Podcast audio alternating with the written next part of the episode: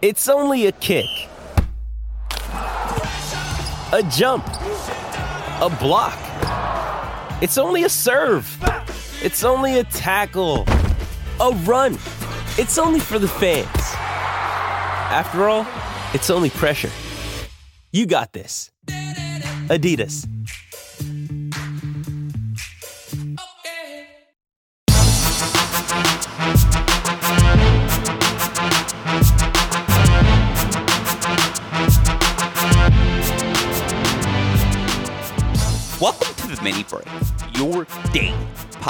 For the big storylines, results, and controversies from the tennis world. Today is Sunday, January 7th. How much fun was that?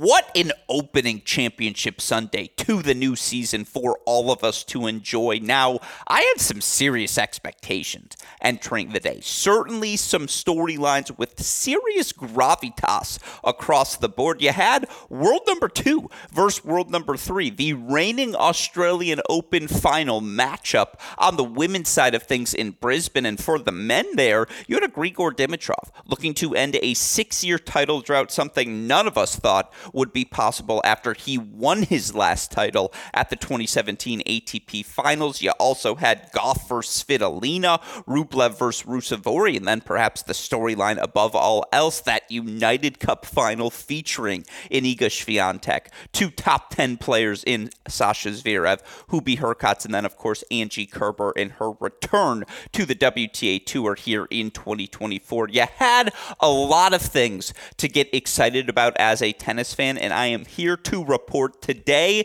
the day even exceeded my expectations. So many fun things to get to here on today's podcast. I want to start with that United Cup final. There is nothing I enjoy more than sudden death mixed doubles. And probably that goes back to my own playing days when I was a freshman in college. Our club tennis national finals, we had a match come down to mixed doubles. My partner and I, Andrea Rivera, down three games going into that mixed doubles set. I'll never forget 5 2 deuce point. Andrea returning. I said, Andrea, you're going to knife this forehand return cross court.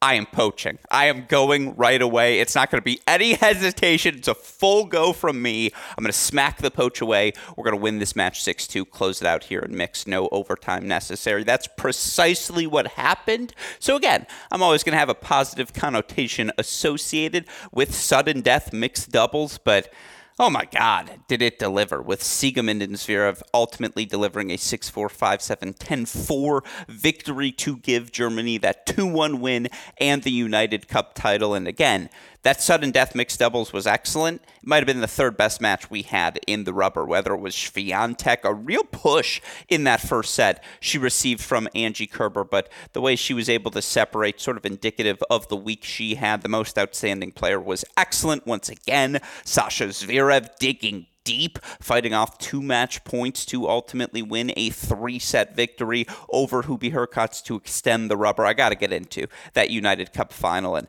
again offer my final reflections on what I thought was a truly successful event to kick off the year. And then we'll get to Brisbane. Obviously, what Elena Rybakina did the whole world, tennis world, excuse me, maybe the whole world more broadly should take notice, but the whole tennis world certainly has to drop just three games against Aryna Sabalenka. And again, those three games weren't all Sabalenka service games. It speaks to just how in form, locked in Rybakina was to start this season all week long, and certainly we saw that level from her last night. Dominant performance from the world number three. I want to break down today, and then I got to get into Coco Gauff. And I should have said this yesterday. We had the world's number one, two, three, and four all competing in our first championship Sunday of the year that's freaking awesome for women's tennis. Just a really nice showcase for our sport yesterday. And certainly that Gauff Svitolina match featured elite tennis. Coco Gauff probably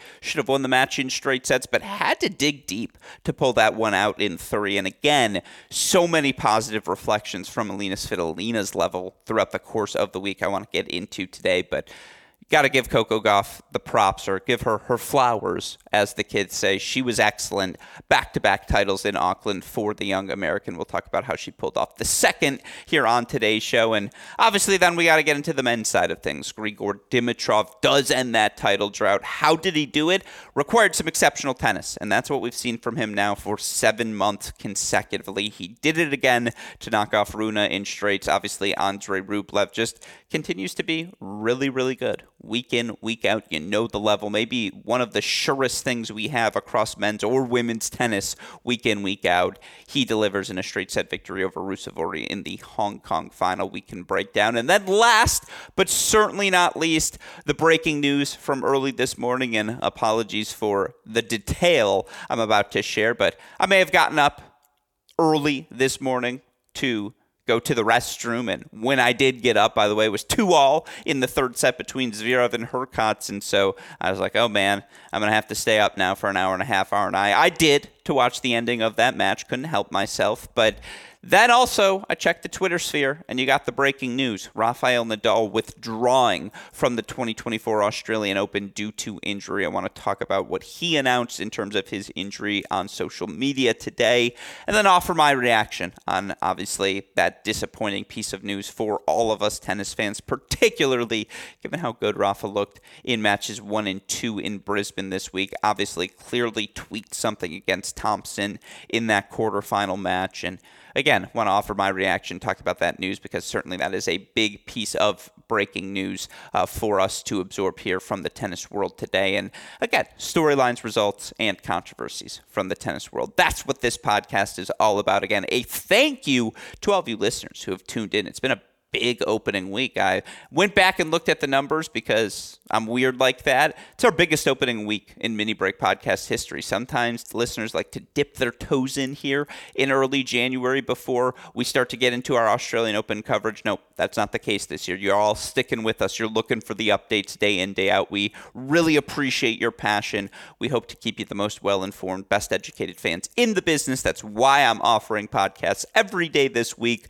Gonna try and hit every day in the month of January. Now, once our college tennis coverage starts, I actually think we're going to be going Monday through Thursday plus a Saturday mini break podcast for all of you listeners. Those will be our five episodes each week, but we'll deal with that when the college tennis really gets underway. And if you want to learn about that college tennis, Great Shot podcast is the place for you. You thought I wasn't going to sneak in that plug here? No, no, no. Come on. It's a Sunday. Got to sneak in the plugs. Check out that. Check out the Cracked Interviews podcast. Make sure you subscribe to all three of our podcasts as well as our our Cracked Racquets YouTube channel. And as always, leave us a comment, leave us a review, leave us those five stars. I always love hearing what you listeners have to say, your thoughts on what you'd like to hear more of moving forward. So feel free to leave that on Apple Podcasts or wherever it is you listen to this show. Again, a thank you to all of you who continue to tune in. A thank you as well to our dear friends at Tennis Point, tennis-point.com. The promo code is CR15 for all of the latest and greatest products in the tennis world.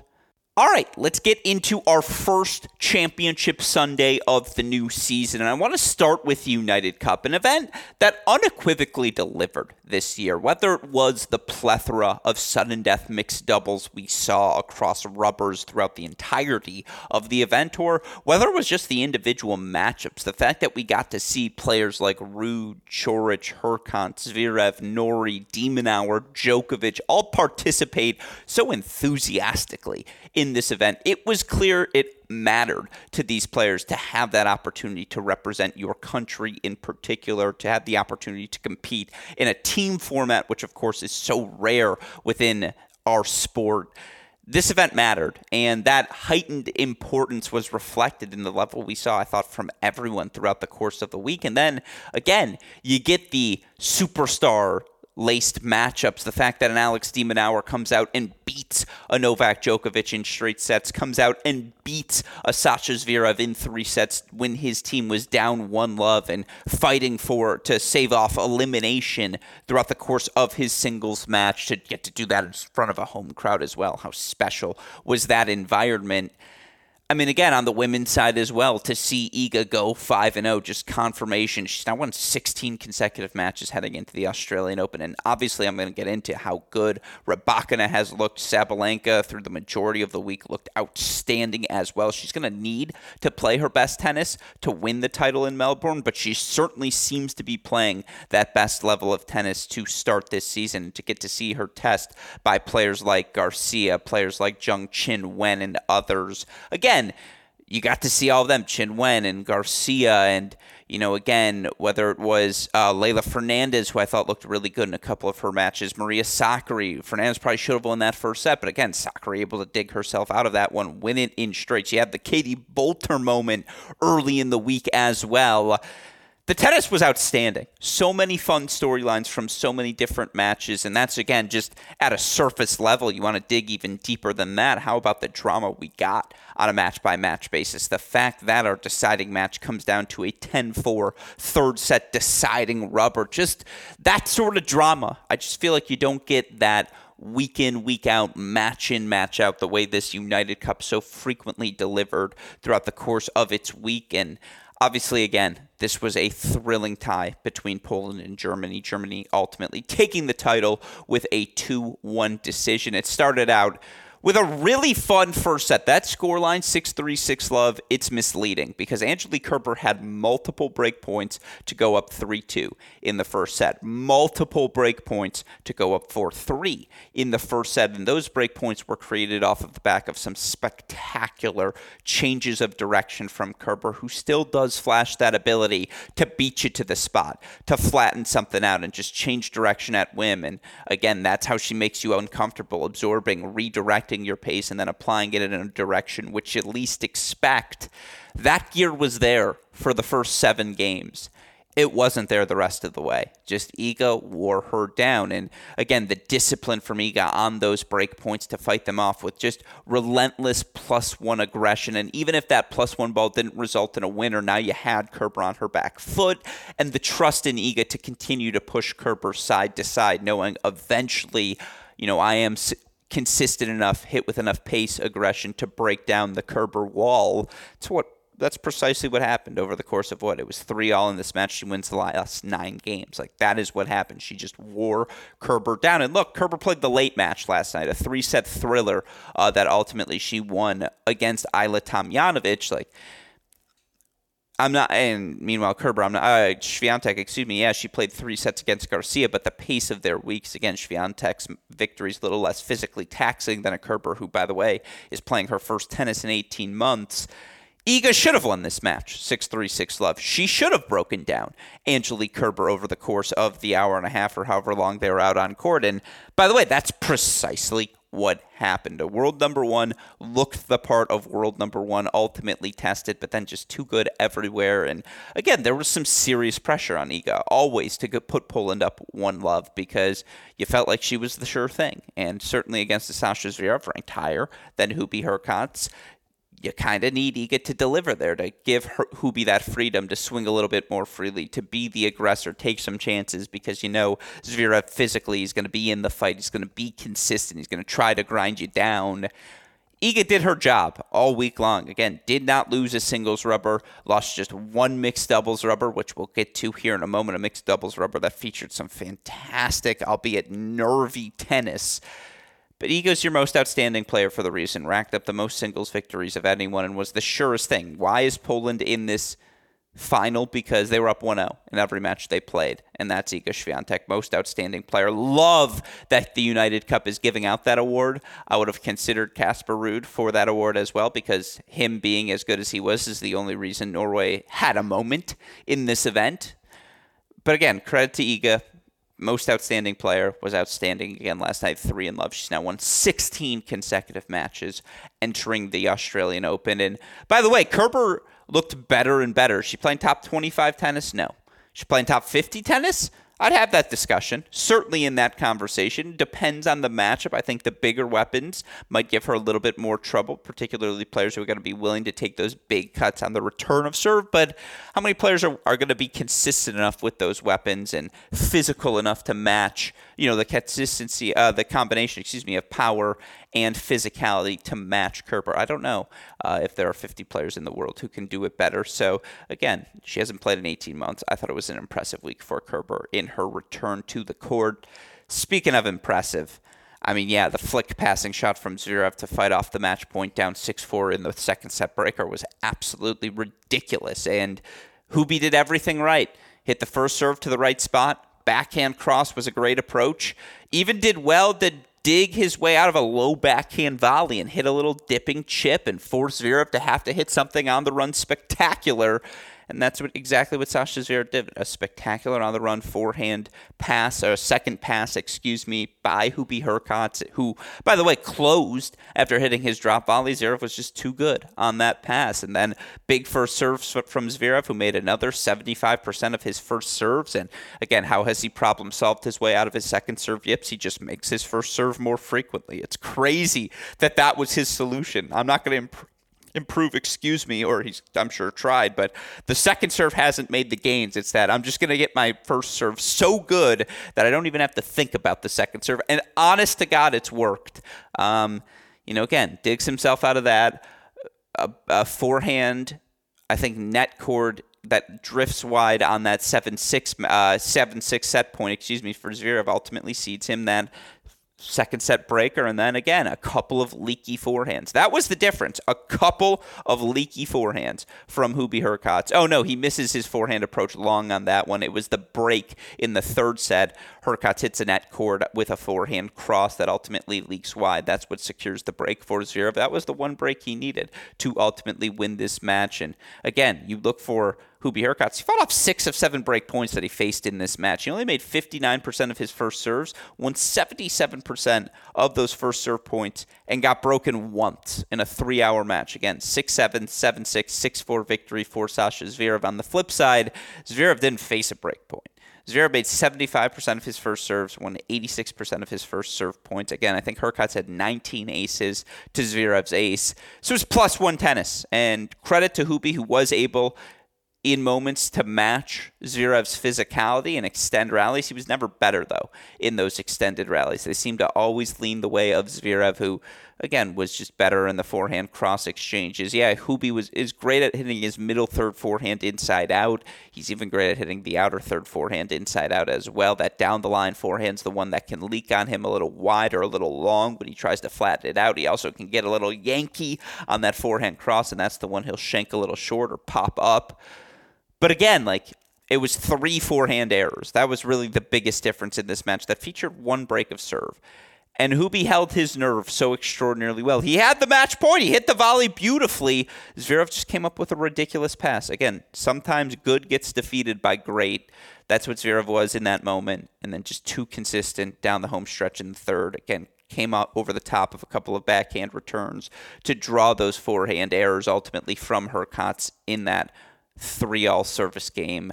Held his nerve to hold at 40 30 as well when he gets that backhand error on the match point. So Zverev's looked the part. It's a good week for Zverev. Four and one overall wins over Tsitsipas, Sonego, and Hurkacz. Uh, uh, excuse me, Tsitsipas, Mannarino, and Hurkacz all top 25 players. Obviously, Hurkacz, Tsitsipas, both top 10 players, which was a real struggle for him last season. That was his biggest. You look over his last 52 weeks or his 2023 season, that was his biggest struggle was that record against top 10 opponents where he goes, what, 4 and 14 overall, even though he won two of his last three, 4 and 14 overall against top 10 opponents. Now he's 2 and 0 already to start this season. Again, a better start to Sasha Zverev, certainly from a confidence perspective.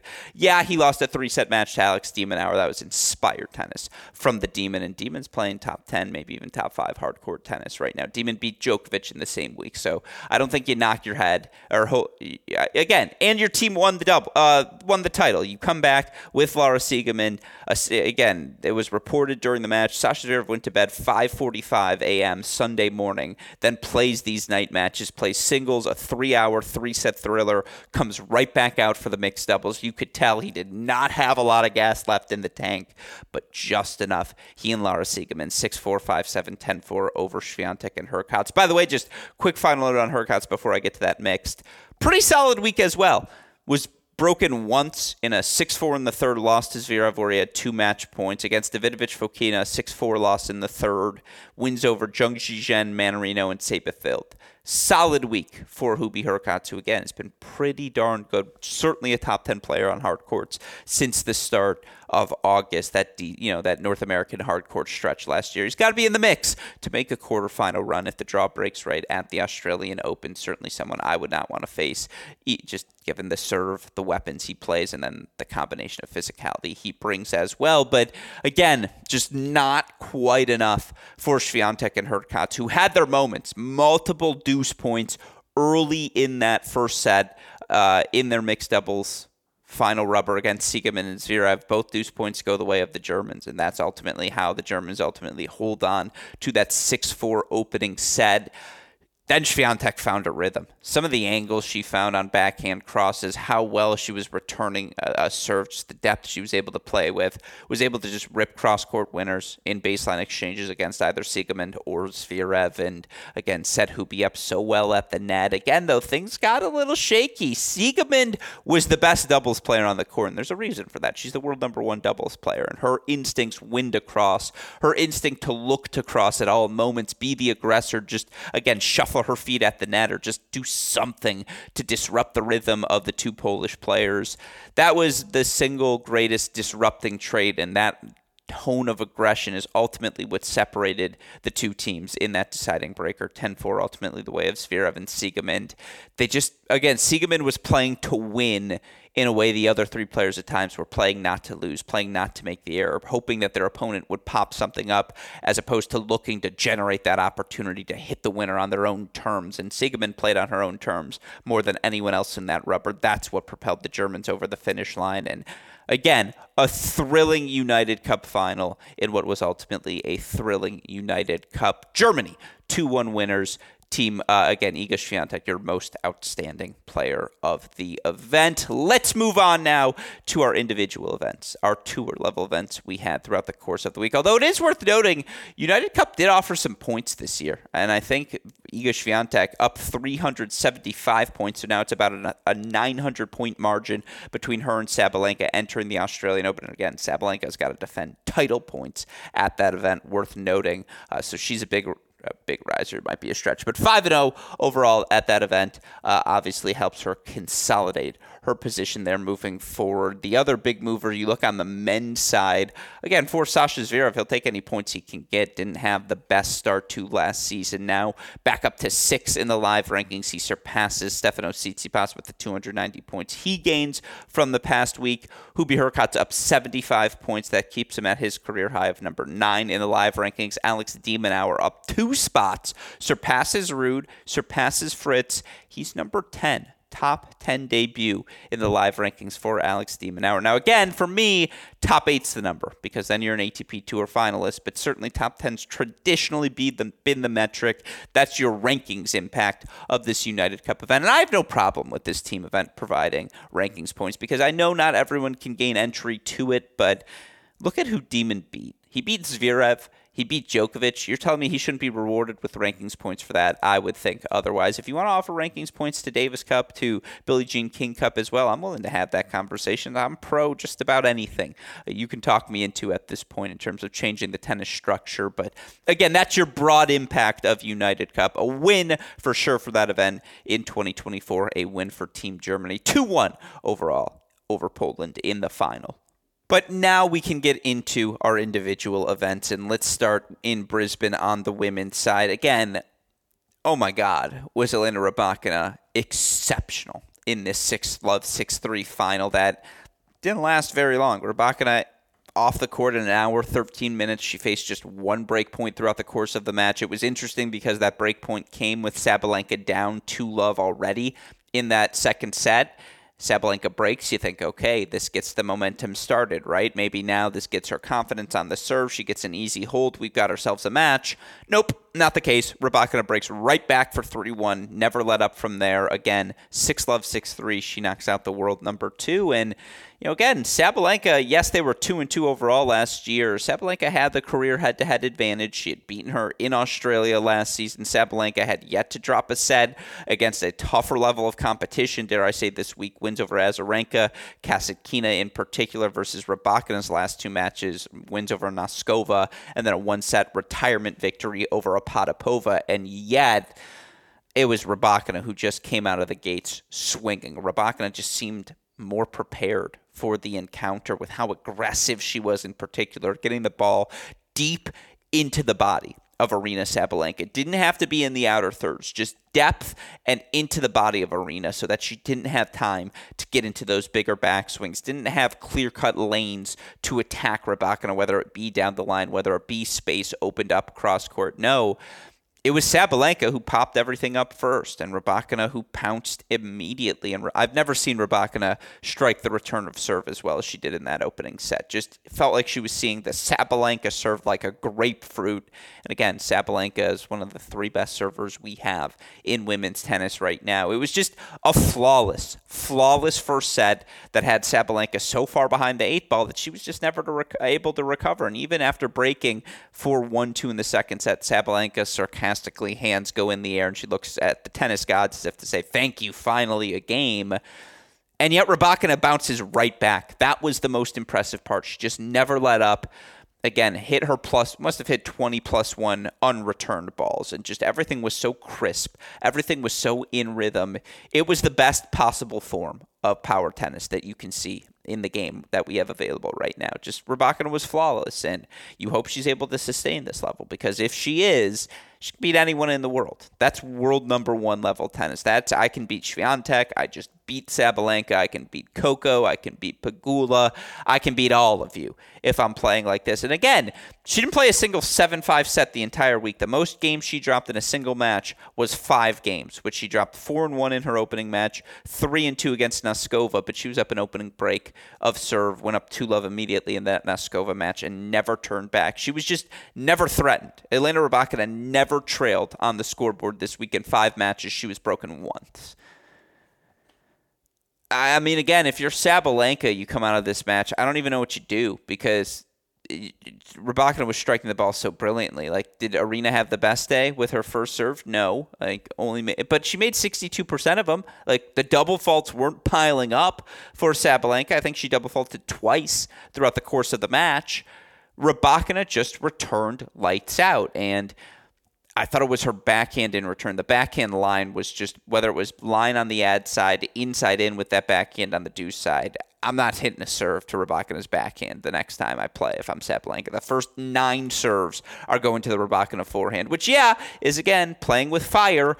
But I've just Rybakina's backhand was elite in this performance. I think that's my biggest takeaway if I'm Aryna Sabalenka. It's just like, okay, that spot didn't work on this day. Why didn't it work? Was it her?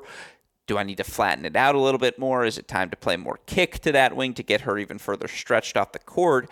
It just felt like Sabalenka was always playing off of her back foot. Was Nebula? I mean, there were times when she was able to turn into things, sure, but it was just so rare because again, I, have just is this a byproduct of Rybakina having just one of those days on the return of serve? Again, I think if you're Sabalenka, that's got to be the hope because Elena played lights out tennis. Like this version of Elena Rybakina can absolutely it's it's a top three conversation. As good as Gauff was in Auckland, I think Swiatek, Sabalenka, and Rybakina, the level I saw from the three of them was even better than anything I saw from Coco, who we'll get to her performance in Auckland here in a second. Why I was very encouraged by it, but certainly something. Uh, to anyways, it's just this power tennis. It's I don't know how you disrupt it because again, Sabalenka has the weapons to disrupt a Rybakina's rhythm, and she was just never, never able to do it again. Elena Rybakina on serve, absolutely dominant.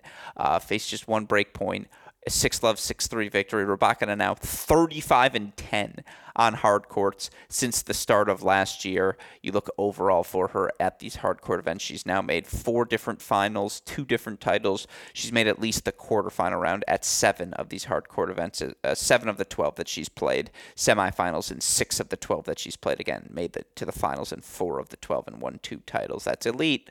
It's top five hard court tennis and certainly when two of those titles, or one of those titles has come at Indian Wells, and you know, again, you've made your finals are Indian Wells, Miami, the Australian Open, and now with this 500 level event in Brisbane. Yeah, she's brought her best stuff to the biggest hard court events from now a year straight. You look for her at these events. She's 12 and seven against top 20 opponents, seven and three against top 10 opponents as well and gets the big win over Sabalenka heading into Australia. So she was elite. Again, if I'm Aryna Sabalenka, this is one of those days, and you could see it in the handshake where there's a lot of love between these two players. Elena was just too good on this day. She disrupted everything Sabalenka wanted to do. And again, it's two elite power tennis players.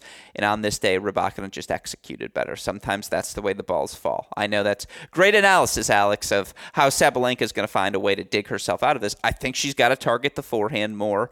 Obviously, she's going to have to take some bigger swings on plus ones. Not going to be able to afford to play with her food when it's Rybakina because you give Rybakina an inch, she takes a mile. But Elena Rybakina plays like that, she's winning Australian. Like she is winning the Australian Open. That's how good the power tennis was, and that's not meant to be disrespectful to Swiatek's level. That's just simply how good uh, was on this day. Holds her spot at number three in the live rankings. Another title uh, for the 24 year old to start her 2024 season. Speaking of Coco Gauff, let's get to Auckland next because I really enjoyed this three set thriller between Coco Gauff and Alina Svitolina. Svitolina down 5 3 in the opening set, ultimately 7 6. She wins that, but Gauff fighting back. 6 3, 6 3 takes the next two. So, again, great explanation there, Alex. 6 7, 6 3, 6 3. The victory ultimately goes to Coco Gauff, who, of course, defends her Auckland title now with this victory. You look for Coco Gauff overall in her career. Again, just 19 years old, and yet Coco Gauff now uh, winning her what? I believe this is her seventh, yes, her seventh tour level title of her career. Seven and one in finals, by the way, not too shabby uh, for the 19 year old so let's start with the Svitolina positives, I suppose, before we get to Gauff. Alina Svitolina is playing top 20 tennis, and the power tennis she displayed in set number one against Gauff was the most remarkable part. I've never seen Alina Svitolina come over the top of her forehand so aggressively, so continuously throughout the course of a set just any time that forehand was shoulder height, she was bunting down, flattening out, and driving that ball through the court. Was swinging so aggressively on her backhand cross court. Obviously, not afraid to flatten it out and go line when the opportunity called for it to change direction. Although more often in those positions, felt like she was being aggressive with her footwork, trying to set up forehands to swing down upon. Uh, just again, it wasn't just the fact that she broke from down 5 3 in that opening set. She also got broken for 3 1 in the opening set and broke immediately back. So both times she found herself down a break, immediately was able to respond and get those breaks back. She just wasn't able to sustain that level of aggression, the physicality required to pull it off over the course of what was, again, a two and a half hour six seven six three six three victory for Coco Gauff, and that's the biggest takeaway for Coco Gauff right now. She's just on a different plane physically than just about every other player we have in the women's game right now. How fit, how quick she is in and out of corners, the totality of things she can do with her speed, with her strength, whether it's not just again grinding you down from six feet behind the baseline, but using that speed to beat you to the spot, turning into that forehand cross, turning in to the backhand line, beating you to the spot, moving forward and knifing off the volleys, which, again, she's so skilled when she moves forward. The totality of things she could do overwhelmed all of her opponents over the course of time, whether it was, again, after those first six games against Fruhvirtova, whether it was after that first set against Navarro, after that first set against Svitolina as well, where Svitolina's weapons were the most proficient and she could match Gauff's physicality for a set. She couldn't do it for two and a half hours. And again, Svitolina's still working her way back, right? She still just played 33 matches since returning to the tour in 2023. She's now 21 and 12. Excuse me, that is incorrect. She is not just 21 and 12. She is now, uh, you look overall in her last 52 weeks, 25 and 13 overall. And that's gotten her all the way back up to number 23 in the live rankings. Uh, you look at Tennis Abstract's ELO ratings coming into the year. Alina Svitolina was ranked uh, at number. That's interesting. Where was Svitolina? Svitolina ELO rankings was number 53 entering the year. That's far too low. She is one of the 20 best players in the world, particularly if she sustains this level. And we got to see her tested against Raducanu, Wozniacki, Bouzkova, the lefty and the weapons of Wang Xiyu in that semifinal from a set down. And then again, facing a top five opponent in Coco Gauff Alina Svitolina matched her level, even maybe exceeded it down the stretch of set number one. in set number one, but could not sustain that top five level of tennis for the two and a half hours necessary to knock off Coco Gauff right now. And again, Gauff lost just one set this week. You know, again, she was up 5 3 in the set she lost against Alina Svitolina. Had set points, really probably should have closed that one out in straights because she felt like she was always in a winning position. You know, she got broken, what, a grand total of six times in five matches over the course of the week. She's now 29 and 4 since the start of the North American hard court stretch last year. And during those 20, you know, again, of those six events that she's played, wins DC, loses three sets Montreal quarters to the eventual champion in Pegula, wins Cincinnati, beating Swiatek, wins the U.S. Open, beating Sabalenka, semifinals of Beijing, lost to Swiatek, Cancun semifinals, losses to Pegula and Swiatek, now a win here in Auckland. She's lost to just two players, both top five, Iga Swiatek, Jessica Pegula. She's also beaten uh, Swiatek, hasn't beaten Pegula yet during this stretch, but again, She's beaten Sabalenka as well, 29 and 4 overall during this stretch of time. She's 8 and 4 against top 10 opponents on hard courts during this stretch of time as well. She's got to be a top 5 contender unequivocally. This was exactly the test she was looking for in Auckland heading into the Australian Open and she passes it. I would say A minus performance if she got off the set uh, the court in straight sets, getting given Svitolina's level in that final, you would have said A that it took her that extra two sets again, that she was able to dig her way out of that, that she was able to ultimately just be better at pretty much everything down the home stretch in that match, more aggressive, more fluid, better at turning defense into offense. All the things. Coco Gauff gets an A minus for the week in Auckland, and again, did everything she needed to do heading into the Australian Open. The biggest problem is how well Rybakina is playing. The fact that Iga's won 16 in a row, that Sabalenka lost one match but looked so good in the four matches prior there are some people playing some real ball entering Melbourne. Our top four players in the world all look like the four best players in the world. And how can that not be an exciting thing for all of us tennis fans as we all start to get amped up for the year's first major? Before we get there, though, let's talk men's side of things. Let's talk Brisbane, Hong Kong, and then, yes, we'll get to our Rafa Australian Open related news. In Brisbane, I mean, again, I've been preaching it for four months now, but what a moment for Grigor Dimitrov, who gets that feather in the cap to me that says, yeah, he's a top eight player right now. Wins his first title since the 2017 ATP Tour Finals, a 7 6 6 4 victory over Holger Rune that featured fantastic tennis. There was one break of serve one break of serve in this match. It came in the second set after Holger Rune hit two not good enough forehand approaches. Not well, one of them he missed straight up, but the other two forehand approaches he hit in that game just weren't good enough. And Grigor comes up with these electric on the run passing shots, one forehand, one backhand. Again, Rune overcooks that final forehand approach because Dimitrov had put so much pressure on him with the pass in that game in particular. But it was flawless tennis. The plus one on both sides, excellent. I actually thought Holger Rune could do more things on the court. Just again, extend rallies with his backhand and boy, did he hit his backhand pass elite at an elite level throughout the course of this match. Holger Rune did so many things well. Kept pace with Dimitrov, minus three shots. There's three forehands. That's the difference in this match. Three forehands to my eye. That's what allowed Grigor Dimitrov to advance. Guess what? That's the margins at the highest level of this sport. And to Grigor's credit, he just he was more decisive. He knew precisely what he wanted to do, what spots he wanted to hit. When he got the short forehand, he was moving in behind it. It's what he's been all week. And then physically, again, he's moving so well in and out of corners, striking the backhand, the forehand on the run so beautifully. I mentioned this on yesterday's podcast. Tomorrow we're going to have Jeff Sackmann on the show to offer overreactions to week number one. Here's a tease to that podcast, a topic I want to discuss then, so I'm not going to get into now. Is Grigor Dimitrov playing the best tennis of his career? You look at this stretch since making the final in Geneva. 36 and 12. It's a 75% win percentage. He's holding serve 86.2% of the time. That would be a top 10 number. He's breaking serve 25.4% of the time. That would be a top 10 number. I think this is the best. You look for Grigor Dimitrov in his career. Career hold percentage 82.7, career break percentage 22.2.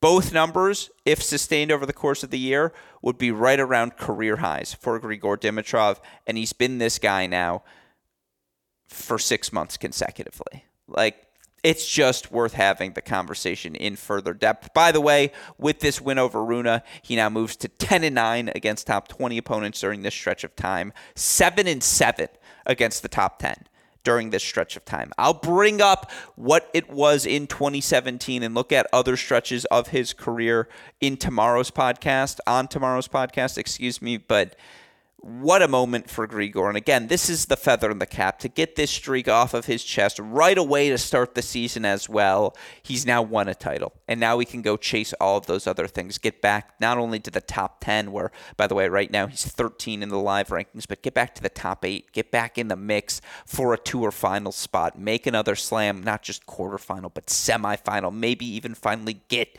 to that slam final eclipse. Because again, during this stretch of time, not just seven and seven against the top ten. He's uh, beaten Alcaraz, he's beaten Medvedev, he's now beaten Rune a couple times, a win over Tsitsipas as well.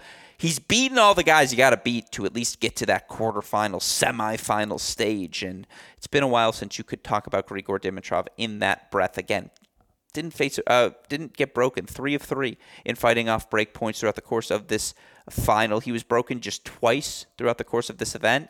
Both of those breaks came in his opening match against Andy Murray, the only match where he dropped the set. Again, you look for him overall on the week, 17 of 19 break points fought off. He was what?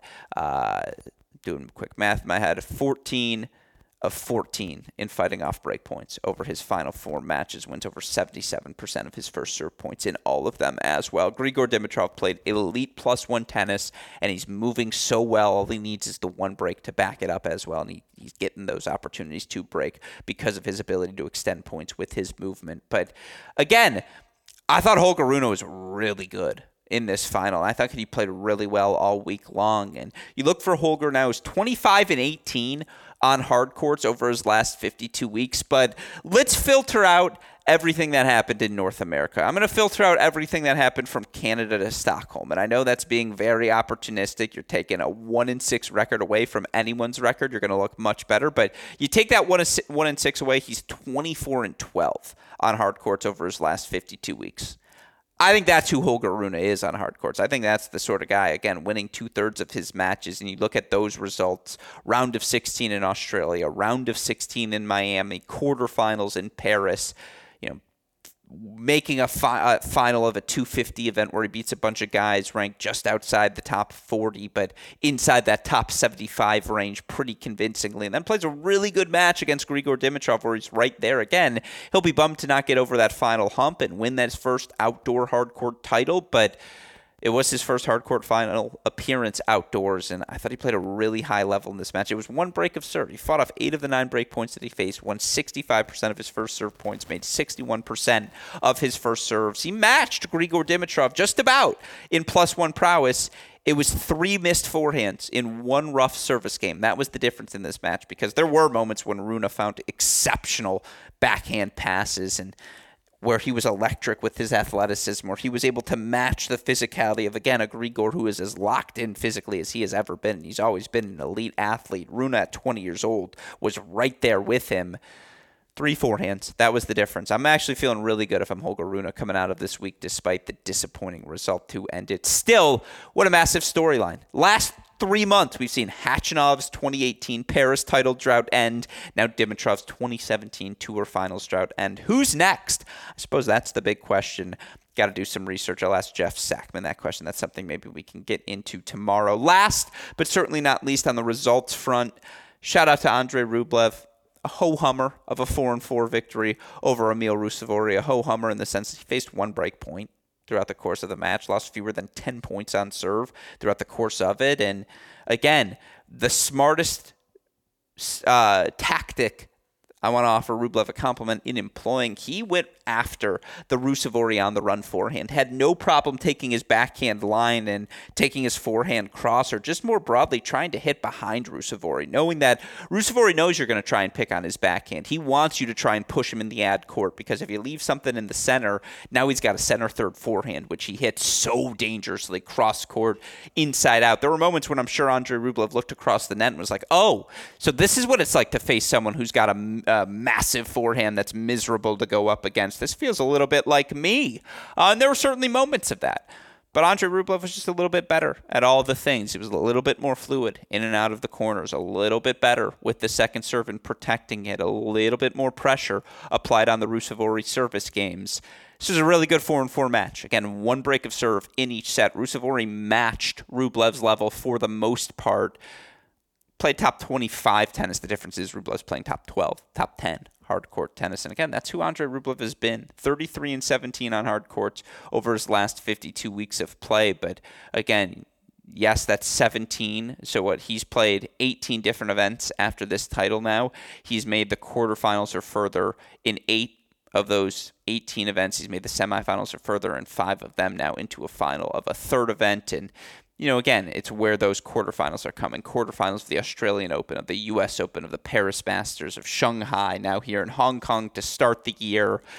Again, Andre Rublev's a top 10, top eight guys, made the tour finals for four consecutive seasons. He makes it, uh, I've said it yesterday, the Hall of Very Good has a spot with his name on it because match in, match out, you just know exactly what you're going to get. Still, great result for Ruusuvuori. Second career tour level final. He gets it right away to start the season, gets him back up into the top 50 of the rankings. He's sitting at number 50, up 19 spots. He's actually the biggest mover in the live rankings in week number one in the top 50 this season massive week for Ruusuvuori, but again for Andre Rublev, uh, excuse me, Andre Rublev holding on to his number five spot. By the way, he's still about 800 points ahead of Alex Zverev, holding on to that number five spot. So if he can make another Australian Open quarterfinal run and barring Zverev winning the event, uh, he should hold on to that spot pretty tightly in the live rankings. For what it's worth, other big movers this week, particularly those 21 and under talents you're looking for in the live rankings on the men's side, Arthur Cazaux, the 21 year old Frenchman, up 22 spots after winning the Noumea Challenger. Jerry Shang,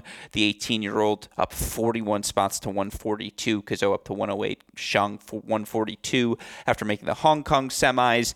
18 year old Jakub Mensik up to 144 after he makes the Canberra final as well. So just a couple of movers to keep an eye on. I'm going to do more of that on this mini break. Offer you thoughts on rankings movements each and every week here to start uh, all of these shows. But of course, last but certainly not least, before we end things, I do want to talk about that Rafael Nadal announcement because obviously he talked in the immediate aftermath of his Brisbane quarterfinal about feeling some serious pain and wanting to get it checked out uh, following his loss to Jordan Thompson. Well, uh, early this morning, 4:09 a.m. On social media, Rafa tweeted out the following. He said, Hi, all. During my last match in Brisbane, hi, all. Sorry, I'm not going to do a Rafa impression for you all. I thought about it, but I'm not going to. Hi, all. During my last match in Brisbane, I had a small problem on a muscle that, as you know, made me worried. Once I got to Melbourne, I've had the chance to make an MRI and I have a micro tear on a muscle. Not in the same part where I had the injury, and that's good news. Right now, I am not ready to compete, though, at the maximum level of ex- exigence in five set matches. Shout out to you, Rafa. Good word. I'm flying back to Spain to see my doctor, get some treatment, and rest. I've worked very hard during excuse me, I've worked very hard during the year for this comeback. Sorry, I was scrolling tweets. I've worked very hard during the year for this comeback, and as I always mentioned, my goal is to be at my best level in three months. Within the sad news for me for not being able to play in the front of the amazing Melbourne crowds, this is not very bad news, and we all remain positive with the evolution for the season. I really wanted to play here in Australia, and I've had the chance to play a few matches that made me very happy and positive. Thanks all for the support, and see you soon, Rafa. Again, Apologies for my lack of reading skills. That's what Rafa wrote. We'll leave that there. Um, it's sad news, certainly. Again, he worked very hard during the year for this comeback, and as he always mentioned, his goal is to be at his best level in three months. Within the sad news for him for not being able to play in front of the amazing Melbourne crowds, this is not very bad news, and we all remain positive with the evolution for the season. Tells you exactly what we expected coming into the year out of Rafa, right? This is something I discussed on this podcast Rafa has one speed. It's Rafa speed. It's 110% on every shot, every ball, within every rally. And if Rafa can't play at that speed, he's not going to put himself out there on court. He's not going to put himself out there in a compromised position because that's not who he wants to be. That's not who he mentally, that's just not who he can be. He has one gear to him in the best possible sense, and that's again, give it his all at all speeds at all times. And that gear is so mentally, physically taxing on the body. Obviously, you've seen that manifest in the injuries he's dealt with throughout the course of his career. And Look, again, he's a little bit older now. I'm sure the pain tolerance threshold is probably a little lower than it once was. Similarly, he doesn't want to do additional damage on top of whatever injury he's had prior. You can totally understand his decision. Like this is if Rafa isn't comfortable being out on court and he's only comfortable out there when he can be giving 110% effort, he doesn't want to put himself through that. And I don't understand. I don't know anyone out there who that argument or that thought process wouldn't resonate with. He wants to be his best. He cannot be his best, and he doesn't want to offer compromised effort for the fans who go out there expecting to see the same Rafael Nadal we see every match on court for 15 years consecutively. And again, if he isn't confident that he can be that, then he should go rest. Then he should wait until he can be that Rafa because that's the Rafa we all want to see at least one more time before he ultimately decides to hang up his racket. And, you know, God willing, we will be able to see it. And the bright spot in that two tweet sadness is obviously the fact that this feels more preventative than anything else, that he wants to be at his best come Roland Garros, of course, the event that's meant the most to him throughout the course of his career, the event that he always walks onto those grounds feeling he has a chance to win. If he feels playing now might compromise that opportunity for him, then you can understand why he doesn't want to risk it that much further and again, he, he's been very candid that he only is going to play when he knows he is healthy, when he knows he can be 110% Rafa. So that the moment he reported any sort of micro tear, I don't know how surprising this news might have been for all of you tennis fans, uh, but certainly disappointing given he looked really good in his first two matches. He had match points against Jordan Thompson as well. Uh, unfortunately, we will not be seeing Rafa in the immediate future as he goes back to Spain, rests up, gets healthy, gets fit.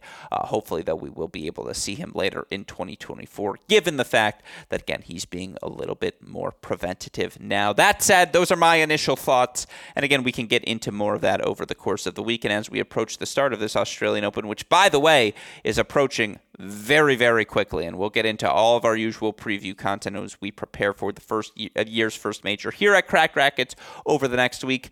For the meantime, a shout out to our super producer, Daniel Westoff, for the f- of an editing job he does day in, day out, making all of our content possible. I know I speak for all of us when I say it was great to have him back on this show. A thank you to him, a thank you as well to our dear friends at Tennis Point. You all know the deal. Tennis-point.com. The promo code is CR15 for all of the latest and greatest products in the tennis world. With that said, for our fantastic super producer Daniel Westoff, our friends at Tennis Point, from all of us here at both Cracked Racquets and the Tennis Channel Podcast Network, I'm your host Alex Gruskin. say that's the break, and we'll talk to you all tomorrow. Thanks, everyone.